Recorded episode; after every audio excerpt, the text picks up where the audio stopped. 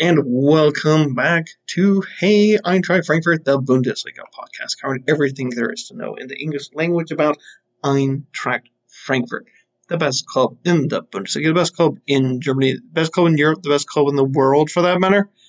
But we're a bit biased some weeks. I am your host, Brian in KC You can find me on Twitter or X as it is now known as, uh, and that is at KCSGE. Follow me, follow the show, excuse me, on Twitter or X, as you might refer to it as, uh, at HEF Pod, facebook.com slash HEF Pod for all the English language content in the, there in one convenient location. HEFpod.com is our website where you can track uh, where all the Eintracht fans like to hang out and watch their Eintracht on the kind of the weekend basis, as is typical, uh, because kind of waiting on that uh, midweek European action to uh, kick in and uh, the midweek Pokal action to kick in, and well, golly, that's uh, October November time. So. oh yes, and hey, Eintracht Frankfurt on Instagram. Matt does a great job running that, and uh, that is part of our panel. So, from east to west, well, and uh, yeah, different pattern. It is Matt in New York who joins me today. Matt, you have been gone all summer. Please tell me you have done something other than bet on the ponies.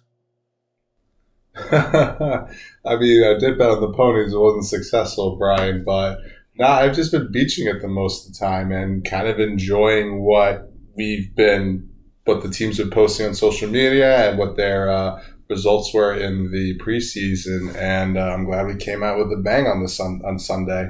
Yeah. Um, so, what about the golf game? You've shown you. Uh, you you've been hitting the links a few times, way more than me. But then again, that's what happens when you have a kid.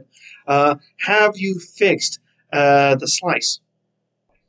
Slice is fixed. We hit our first uh, sub 85 game uh, in July.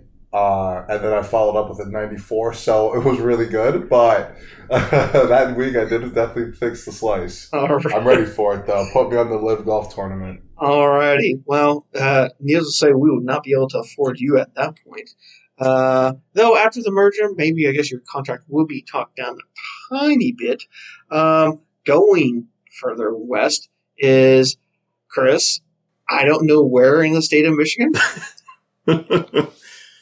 uh, so new season, new season of HEF Pod, and a new house for Chris. Uh, if you hold up your right hand like this, we'll do a little geography lesson. That's the state of Michigan. If you hold up your right hand, I'm smack dab in the middle. I'm in the only place in Michigan where you can go rock climbing. I, I, am not a rock climber, but I feel like I need to be now. I'm in a tiny town called Grand Ledge, but I'm still in Detroit, uh, still working there, still meeting up with the uh, Frankfurt fans in Detroit. So I won't be a stranger down there good thing to hear that the EFC Detroit is rocking and rolling. You and Garrett, um, Garrett still owes me a certain pack of uh, cherry Vernor, black cherry Vernors for his transgressions. So you've been warned, sir. And uh, as we go further west, we go to the wine and cheese country, or maybe we just leave it as cheese country for Jason in Wisconsin, Madison to be more precise. How you doing, bud? I'm all right. Yeah. So if you flip your hand the other way, I'm in just about the same spot, South Central Wisconsin. So, and you know what? You know what? Us in the real mittens say. Uh, we lift that middle finger on the mitten and show you just what your mitten looks like. Yeah. uh, golly, need to keep these people. They named the lake after our state. yeah. Yeah. Okay all right, I need to get, I, yeah, need to get this under control because some things were under control as Eintracht took on Lokomotiv Leipzig in the Pokal, and some things weren't under control as Eintracht came out to a 7 0, yes, 7 0 victory in the DFB Pokal. This is the largest, like, goal tally that the Eintracht has had since the 1819 season when Jovic went nuts for five. And it's been since the 76 77 uh, Pokal campaign that the Eintracht scored seven or more goals in a single match. Uh, needless to say, some of us were not alive, nor even Eintracht fans at that time, so it shows how long ago it was. I think Dino Toppmöller's father wasn't even a player at the time. This kind of shows how ancient that record was. Goals were scored in a brace by Bembe, uh, Ngankam. We also had uh, Randal Kolo Muani, Götze, and Marmoush uh, each getting uh, tally, and of course some uh, good assists uh, from all around, including one player that Matt's going to be slobbering all over for. Gentlemen, I'm going to kind of see who wants to jump on this guy first, but I'll let Matt kind of uh, just drool away at first. So we can all kind of agree that that first half was probably absolute not not really bad soccer, but not the most beautiful soccer. And I think it was part reason because Lokomotiv Leipzig actually played on a lot of emotions. And so I was kind of hoping to see a little bit more aggressiveness coming out of the first half. I mean, we were dominating, obviously. I mean, shots were coming in left and right. The keeper was standing on his head. But then when I mean, Kolo Muani should have that shot he took wasn't his goal wasn't on target. You know, the goalkeeper kind of guided that goal into his net. Let's you know, let's not take that away from the goalkeeper's mistake. And I mean, I think I think anything I really wanted to see how he responded to the second half and how we did that was honestly incredible. And it, I mean, it's got to start off with the substitutions, right? And I think the biggest mm-hmm. substitute out of all of them was you know Jens Peter Hauge. Um, on a side note, I definitely want to talk about Kolo Muani being subbed out like quite early on, which I'll definitely get into a minute. But I got I got some stats to share with you guys uh, regarding Jens Peter Hauge. So he got subbed in in the 65th minute. Within one minute of going in, he did he assisted Marmoush's goal. Ten minutes later, he obviously took the shot, which followed with a Mbembe's goal. He then assisted Ngankam twice um, on both of his goals. So that is three assists, a shot that led up to a goal within a 25 minute span. And if that doesn't show improvement, yes, we played a shit Lokomotiv Leipzig game, a Leipzig team, but that definitely kind of shows improvement that, you know, this kid can actually play within um, the first the first team and it kind of shows the loan move over to him to send over to Genk was kind of a good move. So, I mean, once he kind of came into the game, I mean, it was kind of lights out, you know? I'm just trying to quickly look at the stats here. I mean, what? They came in the 65th minute and then it ended up being, you know, the 3 nothing goal, 4 nothing goal with Mbembe, and then Jessic Ngankam with the 5 and 6 nothing. And then I don't think, you know, Jens Peter had anything to do with the seventh goal, but either way, man, this guy's a stud. This guy know this this guy's shown improvement, and I, I couldn't be more happy with him. I hope he I hope we don't you know ship him off somewhere like we did last year. Alrighty, Chris, you seem the mo- the most eager to jump up for this one. Uh, this being the first match you've actually been able to watch because uh, of some of the test matches being at bad times what did you make of all this mess? Before we get into the pro- the topic that I think you know, that surrounds this match, that's probably going to get our goat a little bit more. Well, I do think Matt should see a physician because that was a four hour rant where, you know, it just was up the whole time. But okay, here's the deal. Like, like JPH was fantastic and the game shifted on his entrance to the match. But let's not act like he was doing this against Bayern or Leipzig or uh, uh, the other Leipzig. It, yes, he played very well and he changed the game uh, from the point he came on, but also look at the opponent. Doesn't mean it didn't happen, and it's certainly progress for him. I think it solidifies his spot uh, with this team. Uh, I think the time in Belgium was good for him. Reminds me a lot of Daichi Kamada going over to Belgium and coming back a stronger player contributing uh, on a weekly basis. But at the same time, I'm not going to take one strong match and put too much into it. We need to see what happens in league play next week before we really commit to him being a regular part of the rotation. Now it's good. It had a big impact. Um, but certainly other guys stepped up too. Uh, Marmoush coming in, uh, for RKM. Uh, we had a, a good chat in our Discord during the first half about RKM looking very lethargic, didn't look very interested in being in there. Um, I didn't like his lack of emotion after the goal. I know, you know, it, it, it's just a Re- regional Liga team to him, but that's a cup match. That's why you come and play for Frankfurt. I wanted to see a little more emotion out of him. Um, but you know, they, they got it together. Uh, the, it was critical for me that guys we know like RKM and Götze did the work early. And then the new names, um, kind of took over, had an impact, especially up front. They were pushing hard. And, uh, the second half certainly better than the first. I think there's a lot to build on going into league play. I totally agree. Anything that you want to add, man from Cheese Country? yeah, I'm not gonna get tired of just saying that just for fun. so if you don't like it, uh, eventually. I'll just I'll break you down. No, it's all good. It's all good. Yeah, I mean, kind of echoing the, the, you know Chris and Matt. It, it definitely took some time for us to pose any sort of offensive threat, but then once the once the gates opened up, um, you know, and I totally get what Chris was saying is that you know we're, we're playing, you know, basically a, a fourth tier team. Um, but at the same time, I thought it was really nice the hookup play between you know Jens Peter Hauge, Marmoush, and Ngankam um, you know, Hauge's vision of, you know, some of those passes to, to set up those goals, um, I thought was really good to see. Um, what did, I'm curious to hear what you guys thought about the defense, our back three. To me, it seemed a bit shaky at times. Um, I'm hoping that we don't make a habit of starting Hasebe throughout the season. You know, if you, I don't know if you took a look at like the roster, but Smolcic wasn't even on the bench. You know, so Ang- Angueni's out you know, so now we're we're left with Smolcic, um, and of course Tuta, who didn't start. But um, I feel like we still need a center back before the transfer window closes. So, like, that's what I thought too, because I thought I saw some tweets, and when I say some tweets, probably one or two tweets, that Smolcic was in Dino's kind of like idea plan to kind of play in the center back. And, you know, maybe Smolcic isn't fit yet. You know, maybe he's, you know, he still has to go through um, you know, some like conditioning and stuff like that and be match fit ready.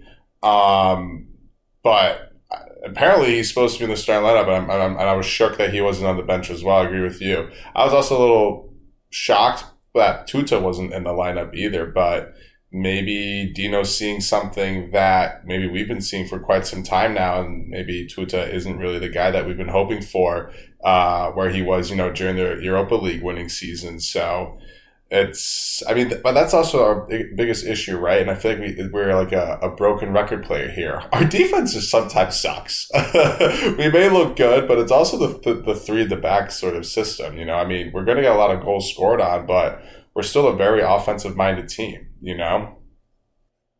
We are and i think the end results were something that we can possibly anticipate once we kind of have fine tuned ourselves a bit more. But I'd like to think that more excitingly is uh, Shaqiri, uh, his performance in the midfield. I was really waiting to see how he would perform. I mean, Rode was coming in off the bench, so uh, read into that as you will. But I like I like the minutes that he was uh, given in, and if you yeah, if you look at the way that the Koch and Pacho kind of uh, just ran into each other, couldn't figure out who was supposed to do what. That was a little bit, you know, middle school, elementary school, uh, you know, fooling around. That you you would have thought that this was a test match, the way that uh, that went down, and when Kevin Trapp, you know, saved it, you I I felt like the looks that those two got was, oh, our bad. Oh, this could like it was a kind of realization that, oh wait, had that gone in, we would have been suddenly everyone would have been shitting it, unlike in a test match, which we had seen like just you know apoplectic defending against Regional Liga and even below uh, teams in previous matches. Um, anyone have a uh, player who they think did not uh, get enough plaudits that they would like to highlight? And you can't take think, well, I, am going to slightly. Um, I think Scurry, how do you say it? Scurry? Scurry? Scurry? Um, Shaqiri. Shaqiri. Uh, I, I look. I think, and I'll get I'll get someone with Tunisian background to uh, properly tell me how to correctly pronounce his name. Yes, so my apologies. My apologies. um, but I think one of our biggest question marks was how are we going to replace physicality of Djibril Sow in the middle? Mm-hmm. And he did a lot to calm my nerves there. Um, knowing that Junior Ebimbe is more offensive minded, uh, kind of the push it forward guy.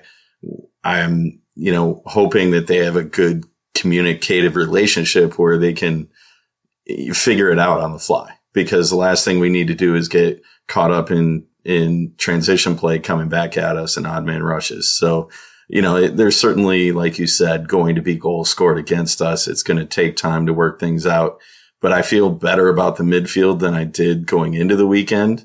Um, I agree about the concern about the back line. I still think a transfer is waiting to be made. Um, I know we're going to talk about it in a bit, why we're waiting and how much money we have to spend is based on factors that are well beyond this match. I was hoping Robin Koch would have been more, I guess, assertive. I don't know why. Maybe just because it was the first like real game for him, but like you know he's been playing all the friendlies uh, uh, down in Austria and whatnot. But I was hoping Robin Koch was going to be a little bit more assertive, a little bit more commanding in the back line. You know, um, I just I just feel like I didn't get that from it. I didn't feel like he didn't really command like Rode or uh, or sorry Shaqiri or Dina Ebimbe to you know essentially move the ball around and whatnot. You know, um, I was I was kind of surprised by Pacho. I, I feel like he seemed like a very confident sort of like um, left center back, someone who can definitely help support Philipp Max out there. Um, and I think Philipp Max is going to be is, going to be great with us. You know, going to be playing a full season for us. I mean, I'm really high on left-footed left backs. You know, obviously because of you know Kostic's success, um, and then Christopher Lenz's here and there sparkles. Um, but yeah, I was really hoping Robin Koch was going to be a little more assertive in this game. Do you think? I, I wonder if that was because Hasebe was out there, and Hasebe was taking on more of that leadership role yeah, but I just feel like it's. I, I don't know. I just feel like especially if you're coming from a Premier League going into the Bundesliga and you're on loan for a year, um, I feel like someone who's been who's that type kind of top talent would be a little bit more assertive, regardless who else is on the field. Um, I don't know. That just could be my uh, D three brain being played here. but we're also not at the point in the year where we say, "Oh, someone's got to step up." I mean, this oh, was for all intent and purposes a you know test match with something actually on the line, and it, I think that's why we were so worried early on when they played so poorly the first half of the first half. Like, is this really what we're going to see all year? And then you calm down and you know think from a rational perspective. I think Dino knew the talent was there to come through on this one. The history wasn't there to back up first first time track coaches in their first Pokal match, but um, he knew that it was safe to play around a little bit, experiment a little bit, and ultimately. I think we have more answers than questions coming out, and that's a good start to the season. And especially the way they came out like the second half, and the it, showed that Dino kind of can get to the players after you know it not not up to par half, we'll say you know, and so that that's going to be kind of critical because we always kind of come flat, uh, flat out in the second half in most games. You know, yes, we've had some great opportunities between like the 45th and 50th minute where we had a good run where we literally scored out of the gate sometimes with Glasner and even with uh, the name we sh- we shall not speak. Um, but yeah, I mean, I, I, that's what I took away from this game is essentially the way we came out in the second half, and obviously JPH kind of being the commanding midfielder that we were hoping to see last year, and it's coming to fruition this year.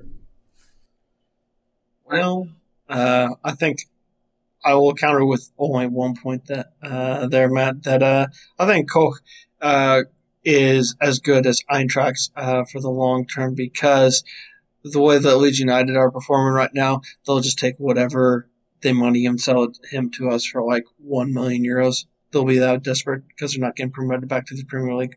hey, that's, the lovely thing about is it not? yeah, take it. Yeah, take advantage of the of the teams that overspend when you can. It's why there's been a huge American exodus over there. Should be complete, but I think it's time that we kind of hit on the item of the Pokal match that really got everyone going. So there were uh, fireworks set off at the stadium. Uh, there were fireworks set off at the Eintracht team hotel the morning of. Honestly, the locomotive fans have got a pyromania that is that borderlines on the obscene as their president condemned the the various incidents as why would you throw fireworks at our own fans in wheelchairs, ball boys uh, from our own youth team, and the visiting fans? So they seem to be pretty pe- peeved off considering the fact that there was such a high, like, such a focus because they have Eintracht Frankfurt and not, you know, like, uh, Wiesbaden coming to visit, for example. Um, it was, you know, a Bundesliga club coming to Lokomotiv Leipzig, you know, who had won the, uh, I guess that, that Saxony, I'm guessing, Pokal, that, uh, the, I think that's the region that Germany that they come from. Someone can correct me if they want to, uh, later, but, you know, for those, those guys know better. Like, they understand that that's not acceptable, but for what a whatever kind of warped mind that those guys have been uh, going through, you know, whether you're 10 or 70, you know, this is it's not appropriate to do that. And good lord, is your own fans who are in the handicap section that you are doing that in. Like, how stupid do you have to be? I mean, uh, I, as someone who has a sibling who has a disability, I cannot say any more than people like that should be gelded or put down. But I do realize that I'm probably in the minority on that. I'll leave you three to kind of dictate how you guys feel about this at your will, whilst I stew in my own uh, anger. You know, I'll say that we we have a culture problem occasionally too. Um, it it made me proud to see uh, the Eintracht fans on the right side of this one because certainly we've had issues in the past with violence, projectiles, and other things. Um, but now this is the second year in a row after what happened in France last year uh, with the Frankfurt fans being attacked um, at uh, Marseille. I believe that, you know, this is something that's serious. We see injuries and death among uh, supporters all the time around the world. And it's something that governing bodies, I know they take it serious in word, uh, but action needs to be taken. And this is something where Locomotive Leipzig, uh, they, you know, they need money. They need to travel to big stadiums and get paydays. And this isn't going to help their cause. So, um, I am sympathetic towards those supporters, especially those in the wheelchairs that uh, were unfortunately in the line of fire. And I hope that, you know, amends are being made to them. Um, it's unfortunate that this was a way to start the year. I'm glad they were able to finish the match, but uh, I am proud of the Frankfurt supporters for just sitting on their hands and not engaging because I know that's what we were all thinking. Uh, that our past isn't squeaky clean either. So I think our our supporters handled it well and theirs didn't. Yeah, no, I mean, I, I think Chris kind of put the nail in the coffin there. I mean, I, there's just no excuse for any sort of fan group or ultra group to a cause some sort of disturbance that stops the game, and B also kind of cause harm to other spectators out there. You know, every pay everybody's paying some sort of money, whether it's a lot or a little money, to go watch, uh, you know, a 90 minute soccer game where they get some joy and feel emotion, you know, feel emotions of excitement and disappointment. Um, but they should never have the never have the you know the feeling of fear at a soccer game, you know, and that's what you know the Lokomotiv Leipzig fans have done. That's what we have, our fans have done to us, and that's what other uh, other other fan groups do as well. You know, and it's just it's just no to- I just don't believe there should be any tolerance for that. I mean, it's kind of disgusting behavior. Yeah, I get it. You want to celebrate the team with like fireworks and all that kind of stuff, but if it disturbs the game and you know it disturbs the game, like what the fuck are you doing? You know. So I mean, I I I I. I I, I, you know, my heart goes out to all, all, those, you know, the people in the wheelchair section that were affected by that. And it's, it's, it's just absolutely disgusting. And, you know, I, I wish, you know, soccer, like ultra culture could kind of change on that. And I mean, you know, we know how, how long it takes for this world to change in one bit, but, you know, little by little, the more we speak out about it, the more we, you know, condemn these sort of actions of violence, you know, you know, maybe we could do a change, even though of us just being, you know, the small kind of podcast we are, the more we kind of talk about it, the more we condemn it, maybe we can, you know, stop these random acts of disturbances, which could, you know, which lead to fear, which is not, which is not why this is called a beautiful game. Anything you would like to add, Jason? No, I mean, I think all of you hit it, you know, perfectly. It just, it, there's no place for it. All right. So let's move from the subject that kind of all sobered us the hell up, even if you were uh, four sheets to the wind. Let's talk about uh, some action off the pitch. Player movement. So, one of the goal scorers, the man who scored the first goal, though, let's be real, that was hardly too much of a uh, goal scoring opportunity. It's all down to the uh, keeper in that one. Randal Kolo Muani is heavily looking like he's he changed his uh, representation. They now want him out. They've now told him, "No, dude, this is the time that you need to leave because you know sands are shifting. Strikers like you are going to be at a premium. I'd prefer us to hold on to him for one more season because then you're going to have France. They're going to call. Look, France is going to qualify for the Euros, and they're going to show up there and probably win the whole thing uh, and displacing the Germans, even kicking the Germans even further down the European international totem pole. And Randal Kolo Muani is probably going to score like four, maybe even six goals in the tournament, and we'll be able to sell him for like 150 million. And right now, his representation is like, hey, look, we know the big the big teams are interested. It's time to strike now before you get too expensive that the big guys will be whittled down to just one or two teams, or maybe even not even that. What do you guys think of this exit? Is it needed to be done now? I think that this is something that, if it doesn't get resolved soon, can destabilize uh, destabilize the team. That this lovely start to uh, our 23-24 season with the Pokal one can just you know turn on dime, and then we're having to bring in a couple of players who apparently we have lined up. It's just kind of waiting on if this move happens or not, and then you have so much more uncertainty that comes along. Matt, I know you love your transfer drama more than anyone else on this pod. Uh, I'll let you. Uh, I'll let you go first, so you don't have to stew too much longer. I don't think RKM is going anywhere, and here's why. P- the, the strong teams that have been connected to him are PSG, Real Madrid, and Man U has been making some noise here and there, and then obviously Bayern as well. Bayern is out of the running because they just got this guy named Harry Kane, who's a complete bum. All right, PSG. they are having troubles with Mbappe, and right now it's looking like that they're going to keep Mbappe. They, it looks like they've sold Neymar, so they've made some kind of money from that. Uh, actually, I don't think they sold Neymar. I think they had to kind of relinquish his contract, and now this Al Hilal team's just going to pay for pay for salaries. Either way, I don't think PSG is in the market to get Kolo Muani because their finances aren't great. Unless they get a deal with Mbappe. Eh, so here's the situation: if they get a deal with Mbappe, Kolo Muani goes nowhere. If they can't make a deal with Mbappe, Kolo Muani goes over there. So there's that. And so if Kolo Muani or if Mbappe doesn't go over to Real Madrid, that's when Real Madrid may start making inquiry about RKM, but the transfer window will be closed by that time, and then we have to deal with this drama in January, and that's when Real Madrid will purchase Kolo Muani. So Hmm. that's my take on that. All Do right. I want him gone? was- No, because we have good we have a good backup.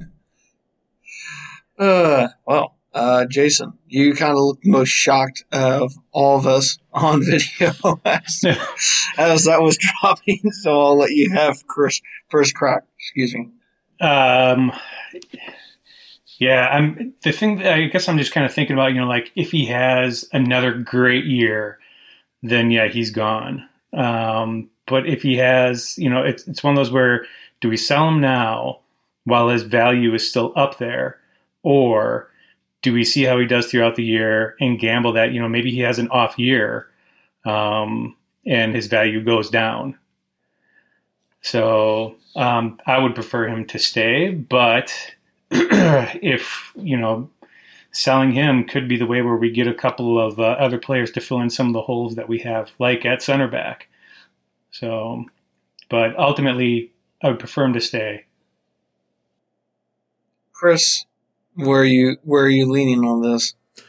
This is where I wish we had Nathan right now because he's well versed in the finances of these things and the finances of the club. Um, you know, You'd we say something stinks.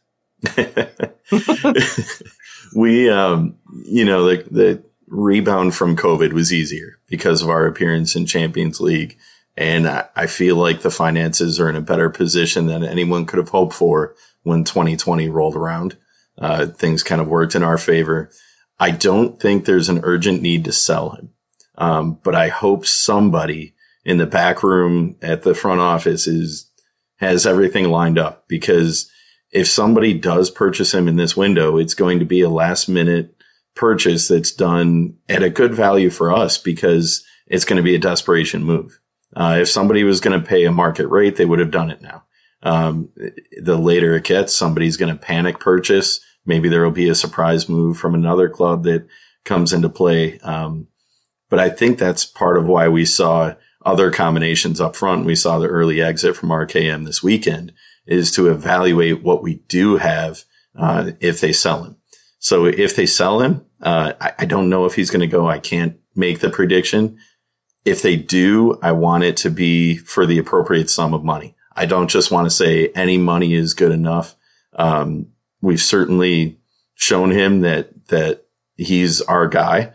Uh, I hope he sticks around, but I don't want us to panic sell just because we see a lot of money there. This guy has been stable now for a full season. Uh, he led us in scoring and he led us in every important category last year. So I have no doubt he can equal last year's performance and maintain his value, if not increase it this year. So I'm on the Matt train. Let's keep him. Um, but if we're going to sell him, let's not just sell for the sake of making a few bucks. Fair enough. All right, that's the perfect spot to put in our favorite segment of the podcast. That is hashtag What Are We Drinking? And uh, Chris, you always love this segment more than any segment of the podcast. What have you got for us? It's actually the only segment where I'm an expert. I just kind of bullshit my way through football, but so uh, uh, new season, new house, new whiskey, uh, limited edition from Traverse City Whiskey Company, and here in Michigan is uh, whiskey. In uh, it's a bourbon whiskey infused with Michigan peaches, and it is nice and sweet, uh, 70 proof, so it's not knocking me on my ass on a Monday night, but a nice smooth way to start the new season. All right, uh, Jason, what you got?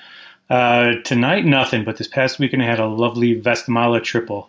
It's a great Belgian triple. Mm. hmm There you go. All right, we go. Yeah, some people would say, "Why are you letting Matt go last?" Well, he has a chance to redeem himself after some uh, some funny uh, submissions for hashtag What are we drinking? Matt, what do you got? I am drinking an hazy IPA, which I do not remember the name from, but I'm drinking from our lowly, local brewery called Alewife Brewing out here. They always they always do it good. I mean, yeah, they just rock. Shout out to Alewife. All right, uh, I'm the only one uh, who has a submission to hashtag What are we drinking? That is a non-alcohol variety. Those in uh, the Great Lakes region will know this. So this is the Faygo. Are you drinking breast milk again? Faygo firework. The uh, Chris has been busting my chops for me to try it. Now, the one he keeps on talking about, I can't find.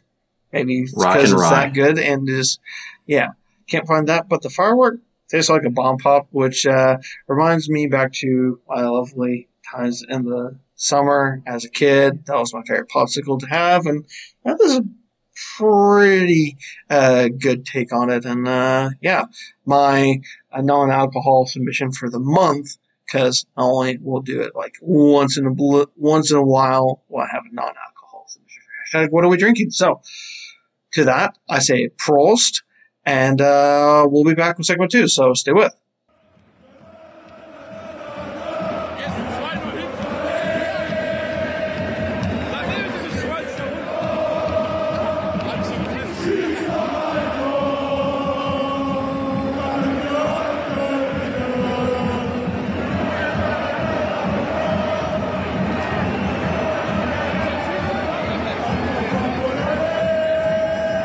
And here we are, segment two of Hey Eintracht Frankfurt.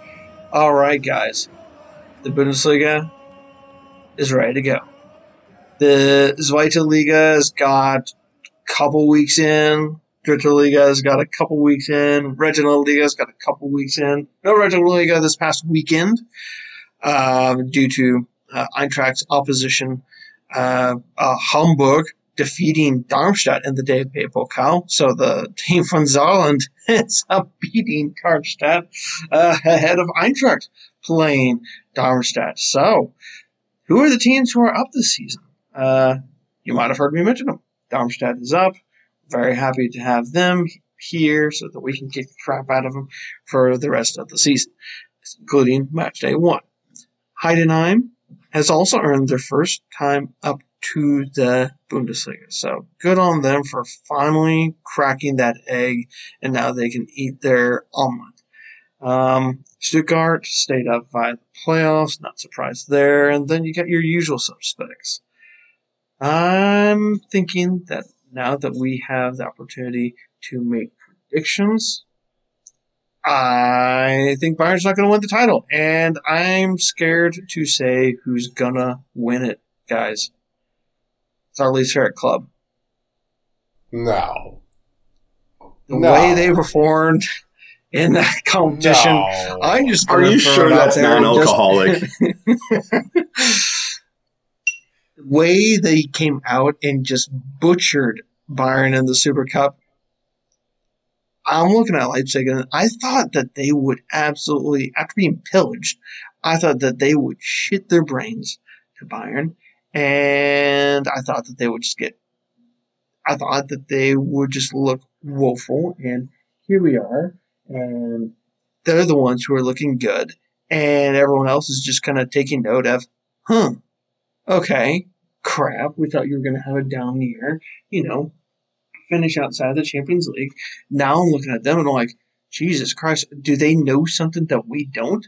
Are they going to be like Napoli, who sells off two thirds of their team, promotes all the guys who are already on the staff to the starting roles, and they suddenly win the first title since Diego Maradona? I don't know. I'm just going to roll out there with something stupid because I keep on saying that Bayern won't win every season. So I figured if I throw out the what to you guys would be the most ridiculous pick for win the title, Leipzig, I think uh, we'll have a fun watch of the season. And uh, yeah, the usual culprits sadly will make up the top four. And uh, yeah, I think Leverkusen's going to be top four. Uh, kind of big on them as well because they've done some good recruitment and have they're under Alonso. Golly, uh, what Gladbach could have been if they had hired him, but you know what? uh, too bad, so sad. And then of course Dortmund and Bayern will be making up the top four. I think that uh, that will place Eintracht somewhere in the I'm not going to say anything higher than sixth, and I'm thinking that we could finish as low as tenth. Okay. I mean, the uh, I understand your Leipzig pick just because they are hot. I mean, they they were they didn't. I don't think they lost like the last eight games of the season when they were making their push for the title. Um, Dortmund kind of lost Dahoud and a couple other plays as well, which could kind of you know hurt them as well. But they they they you know they surpassed their DFB Pokal test by winning six one or something like that to Mainz Schott. Um, but I, I, I think I don't think Bayern's going to win the Bundesliga either. I'm going to say that. I'm going to agree with you on that as well. I, I just I don't think it's going to be a Leipzig. I think Dortmund's going to win the whole league. I think there's a little bit more of a fire in their ass. I think I think Reus is also kind of playing that mindset. It's like, all right, like I don't really need to be the best player in the world right now. I actually just want to win something with this club. You know, so this club has been so good to me, so dear to me all these years throughout all my injuries and everything like that. So I think Dortmund kind of is going to have this like you know, let's let's help this like halt this future like you know legend, you know, get his actual Bundesliga title. Um, now on the flip side of things, so I think is going to go down. I don't think Heidenheim or Darmstadt are going to survive at all. Um, I, think I think you know, congratulations, you guys did it, but thanks for coming by. You know, um, and I don't, and I really think this may be Bochum's last Bundesliga year as well. You know, um, you know they were definitely fighting clawing through the last few game, uh, last few uh, last few match days of the season to kind of you know stay up float in the first Bundesliga, but they haven't really made any, any additions. I'm pretty sure they lost like two or three other key key players in their starting lineup, so. I I don't think that I don't think they're gonna make it through either, especially through a playoff game. So that's kind of what I'm seeing. I don't, and in terms of where we are gonna be, I think we're going to be a top six team, you know. Um, I, I really think Freiburg may drop down. I don't think Union Berlin are going to do too much, even though they've had some crazy signings this summer. Um, but I, I, I just don't think they're going to have that same consistency as they had last year and the year before, especially since they're going to be playing Champions League football. You know, they're going to be playing way too many games. Um, and yeah, I mean, I'm with you with Leverkusen. I think they can do something, but we're a top six team. I definitely see that. In terms of lowest that we go, I can see us going maybe seventh and eighth. Um, I don't see us dropping in the ninth or tenth spot at all, but definitely a strong top six team is what we should be. All right, Jason. Uh, as far as our position goes, yeah, I'm, I'm, I'm with you guys. I think somewhere between sixth and ninth.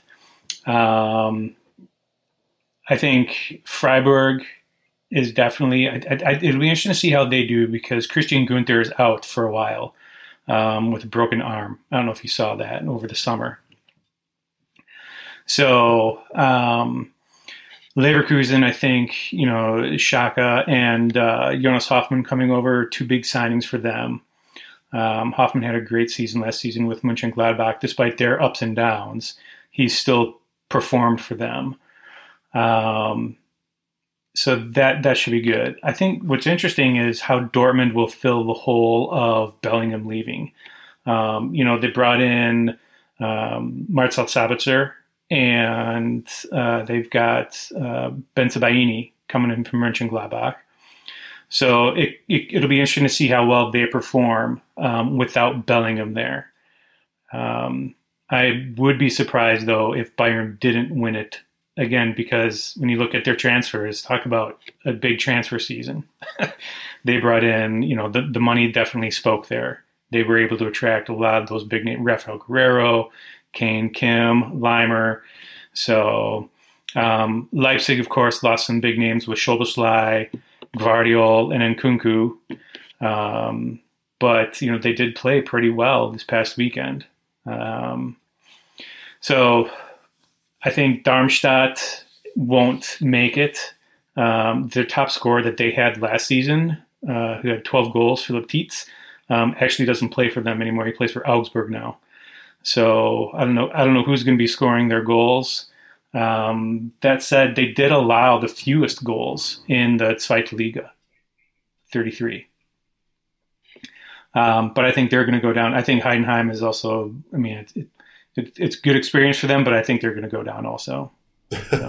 it, it's insert the uh, the Simpsons meme where um, uh, this is gonna be terrible podcasting here, but when the when uh, Mr. Simpson walks in into the house, grabs, turns around, grabs his hat, and walks back out. That's going to be Heidenheim right there. Great podcasting. I don't know what you're saying. Chris, your predictions. It's for the Gen Xers and the Millennials. I'm sorry, Chris. Uh, so here's the deal. Uh, every year I seem to say this isn't Bayern's year, and they pull something out and make it work. Um, you know, the, certainly I wouldn't bet against them uh, with Harry Kane because the guy's a producer. He's done it his whole career. Um, he's a target man and he delivers when he gets hit. So it's Bayern's to lose again. Um, but if there's anyone that's going to beat them, this is a team I'm going to ride on. It's Leverkusen. Um, they've made improvements. Uh, they've been quietly, you know, hovering near the top where they should be. They're a club with money and they're generally in Europe year after year. Uh, last year, you didn't hear a lot about them, but they were up there towards the end of the year. So, uh, Leverkusen is my sleeper, and I'll take them just because I can't pick Bayern again. Um, Dortmund, uh, I like him. Uh, I think having Haller healthy, uh, he doesn't have to be the guy right now, but certainly a full year of production from him will help alleviate those woes that they had early last year where they just couldn't put anything together, uh, especially the middle part of the year, too. Um, as far as where we're going to end up, I think we have a ceiling of five. Um, I'm praying for four, like the rest of us. I think our ceiling is five and our basement is nine. Uh, realistically, six or seven uh, is probably where we'll end up. We're a European team. Uh, we've made enough changes, and, and, if RKM sticks around, we're certainly pushing that four or five slot. Um, as far as who's going down, Augsburg's flirted with that year after year now. Th- this is their year. They're going down. They're not improving. Uh, it's their time. Um, Darmstadt, Bochum, not going to score a lot of goals. It's going to be the same thing over and over. Uh, Heidenheim, maybe they'll fight. You know, there's something about the fight to get here and what it takes year after year trying to fight to get in. They might be able to save their skin. Um, but if they do, it's going to come down to those four um, Bochum, Darmstadt, Heidenheim, and uh, the other one I missed? Oh, Augsburg. Yeah, I think because um, because I, I kind of glossed over who's going to get relegated. Uh, Darmstadt, Heidenheim, I think are kind of locked in. Uh, you're going to have again some of the same old, same old with Augsburg and Bochum, like flirting with relegation all season long, and then they'll likely pull it out, or they'll be sunk, sunk somewhere between 16th and 17th. Um, you know, What a team who I Hoffenheim, think? We're forgetting about Um, Hoffenheim too. Remember they were they were like Yes, but then they got, but then they finally turned it around, and I think they'll be okay.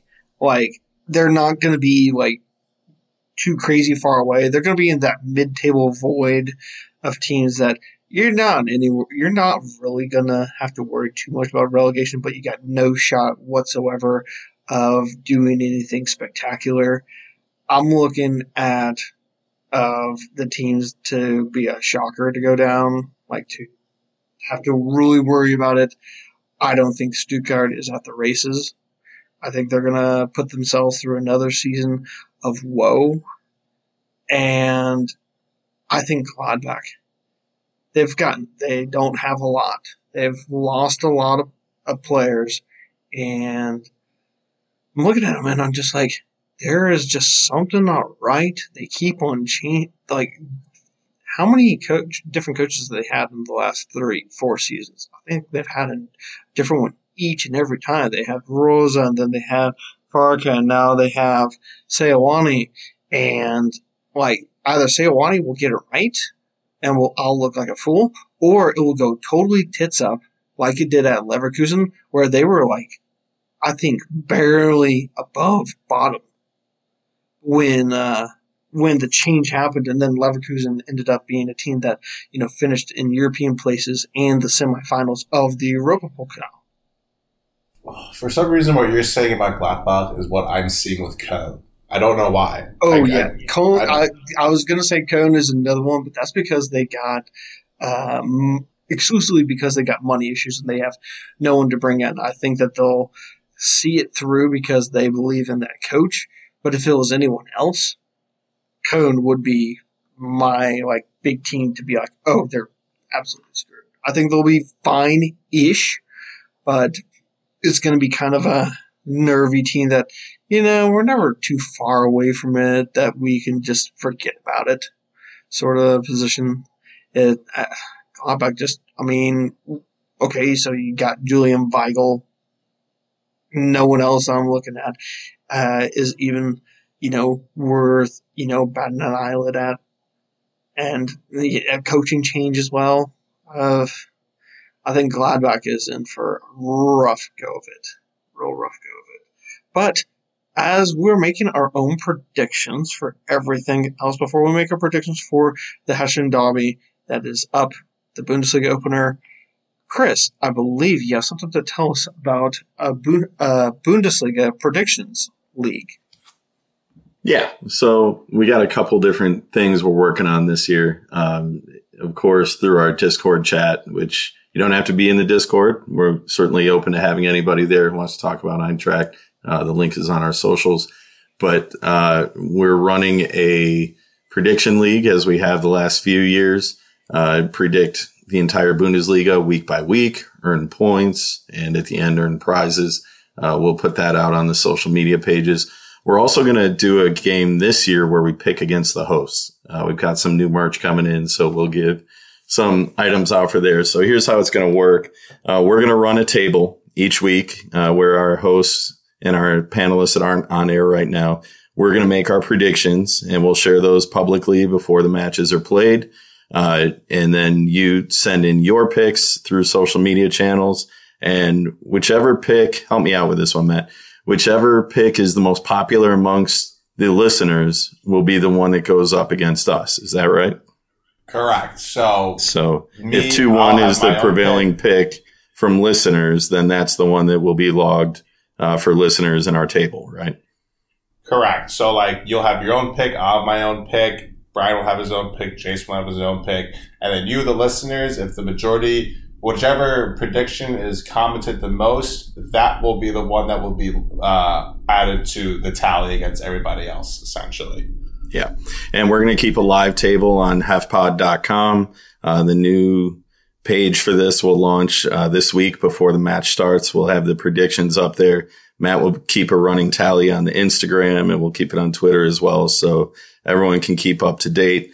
And uh, we did a predictor game last week, got some, or sorry, last season, got some hats out, uh, some stickers and such. We'll do that again. I got to figure out exactly how that's going to work and who's going to supply the shirts this year. Um, but we'll get that game announced soon and uh, make sure we get some fun stuff out there because it's all about interaction, right, Brian? Exactly. All right. Speaking of interaction, we mentioned the Derby being back. It's time for our predictions of Eintracht versus Darmstadt. Granted, we have making this with the knowledge of what happened to Darmstadt in their own Pokal match against Homburg, uh, 3 0 defeat to the uh, uh, club. And uh, yeah, a club who lost two of its real key players, and Patrick Pfeiffer uh, to Augsburg, and also Philip Tietz, one of the major goal scorers to Augsburg.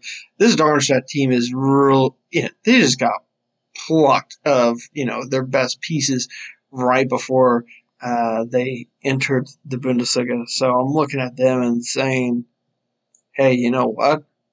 That team we played against Leipzig, we roll that out against Darmstadt. We're walking away with a comfy, comfy three-one Derby win." I agree. Uh, I think Darmstadt is uh, they're bottom of the barrel. I mean, their their entire transfer market value is under thirty million dollars. Um, they just it plummeted you know, when they sold. those two guys. congratulations, congratulations! You made it to the show. Thanks for coming. Um, be careful closing the door on the way out. Uh, 3 1, not a lot of drama. I like what we saw over this past weekend. Uh, I hope they experiment a little more because I think this is still a safe match to do that. 3 1, um, it's a, it's a rivalry matchup, but it doesn't hold a lot of weight right now, especially the first week of the year. I will be careful because that Bochum opener a few years ago still stings, and I don't want to get too far ahead of myself. But I think we're comfortable at three one. All right, Jason. I'm going with 2 0. Ooh, We're starting out. We're You started starting on out. We're starting it out. I'm with you, Jason. I, I, I, after after all of our talk about the defensive worries, I was gonna, you know, soften up my pick a little bit, but I'm gonna go three nothing, big boys. I mean, we're gonna get three goals in. Kolo Muani's gonna get two if he's still on the team. We're gonna, you know, get a clean sheet for KT's, you know, uh, first game of the season. So, yeah, man, three nothing for the for the Adler. All right, I'm taking it. All right, that's going to wrap it up for this season preview podcast. I'd like to thank everyone for being a part of this. Chris, Jason, Matt, and you, the listener. Nathan, the producer, uh, working the strings behind the scenes. Love the optimism that we're got, at least for this first match. We'll see about the remaining 32 matches because we're going to win both uh, the derby home and away, or at least take minimum four points. Just saying, you know, decent return. uh, yeah. So ways you can get in contact with members of the podcast. Chris, how can we find you in social media? I am on Twitter. Uh, what are we calling it? X. Can we just No, it's forego all that nonsense? Twitter X. I'm It's calling Twitter X. Twitter no matter what. There you go. Twitter. Twitter X. At the moment, I'm still on Twitter. We'll see what happens at C in the D three one three. Also Peloton, Instagram, Discord at C in the D three one three, and hefpod.com. All right, Jason, where are you on Twitter X? Or, you know, any of them. Uh, I'm I'm still calling it Twitter. Uh, I'm just on there at Jason L. Knoll. Eh, Matt, where can we find you uh, when you're not, you know, slumming it around in Saratoga? Oh, you know, you can find me at Matt SGE underscore New York, and if you want to really follow my pony picks, I may put some pony picks in there too for you. They're not winners, Uh. so just bet the opposite. Yeah, there's only look. There's only one guy. Well, there's there's two hockey guys who I kind of pay attention to that really know how to pick the ponies. I think Chris already knows who I'm talking about. I can, yeah, he's not his head right there in agreement. Uh, now my uh, Eddie knows how to do it, uh, but really, Erik Johnson, former Colorado Avalanche alternate captain he's got some ponies that are currently up in Saratoga, and I think he's winning himself some money. Uh, he's got plenty to spend, especially since he's gonna like lead the Buffalo Sabres to the playoffs, and everyone's gonna be just, you know, giving him endorsement deals left, right, and center. Uh, okay, yeah. I know, I know, I know. Some people are like, "Oh dear God, I can't believe Brian slipped hockey in there right the death." Uh, yeah, ways you can get in contact with the podcast. That is at HEF Pod on Twitter X, however you want to refer to it as. Uh, that is hey, uh, facebook.com slash HEF Pod. Hey, Eintracht Frankfurt on Instagram. Hey, Eintracht Frankfurt on Discord. And yeah, hefpod.com. Thanks everyone for having to listen to this episode 277. We will be back looking back at the Hessian Pokal as Eintracht will hopefully trounce the Lillestrømmen from Darmstadt. So until next time, folks, choose. I think Bayern's not going to win the title. no, no, no. Are you sure that's non-alcoholic? Frankfurt, la la la la la la la. Hey, Eintracht Frankfurt, la la la.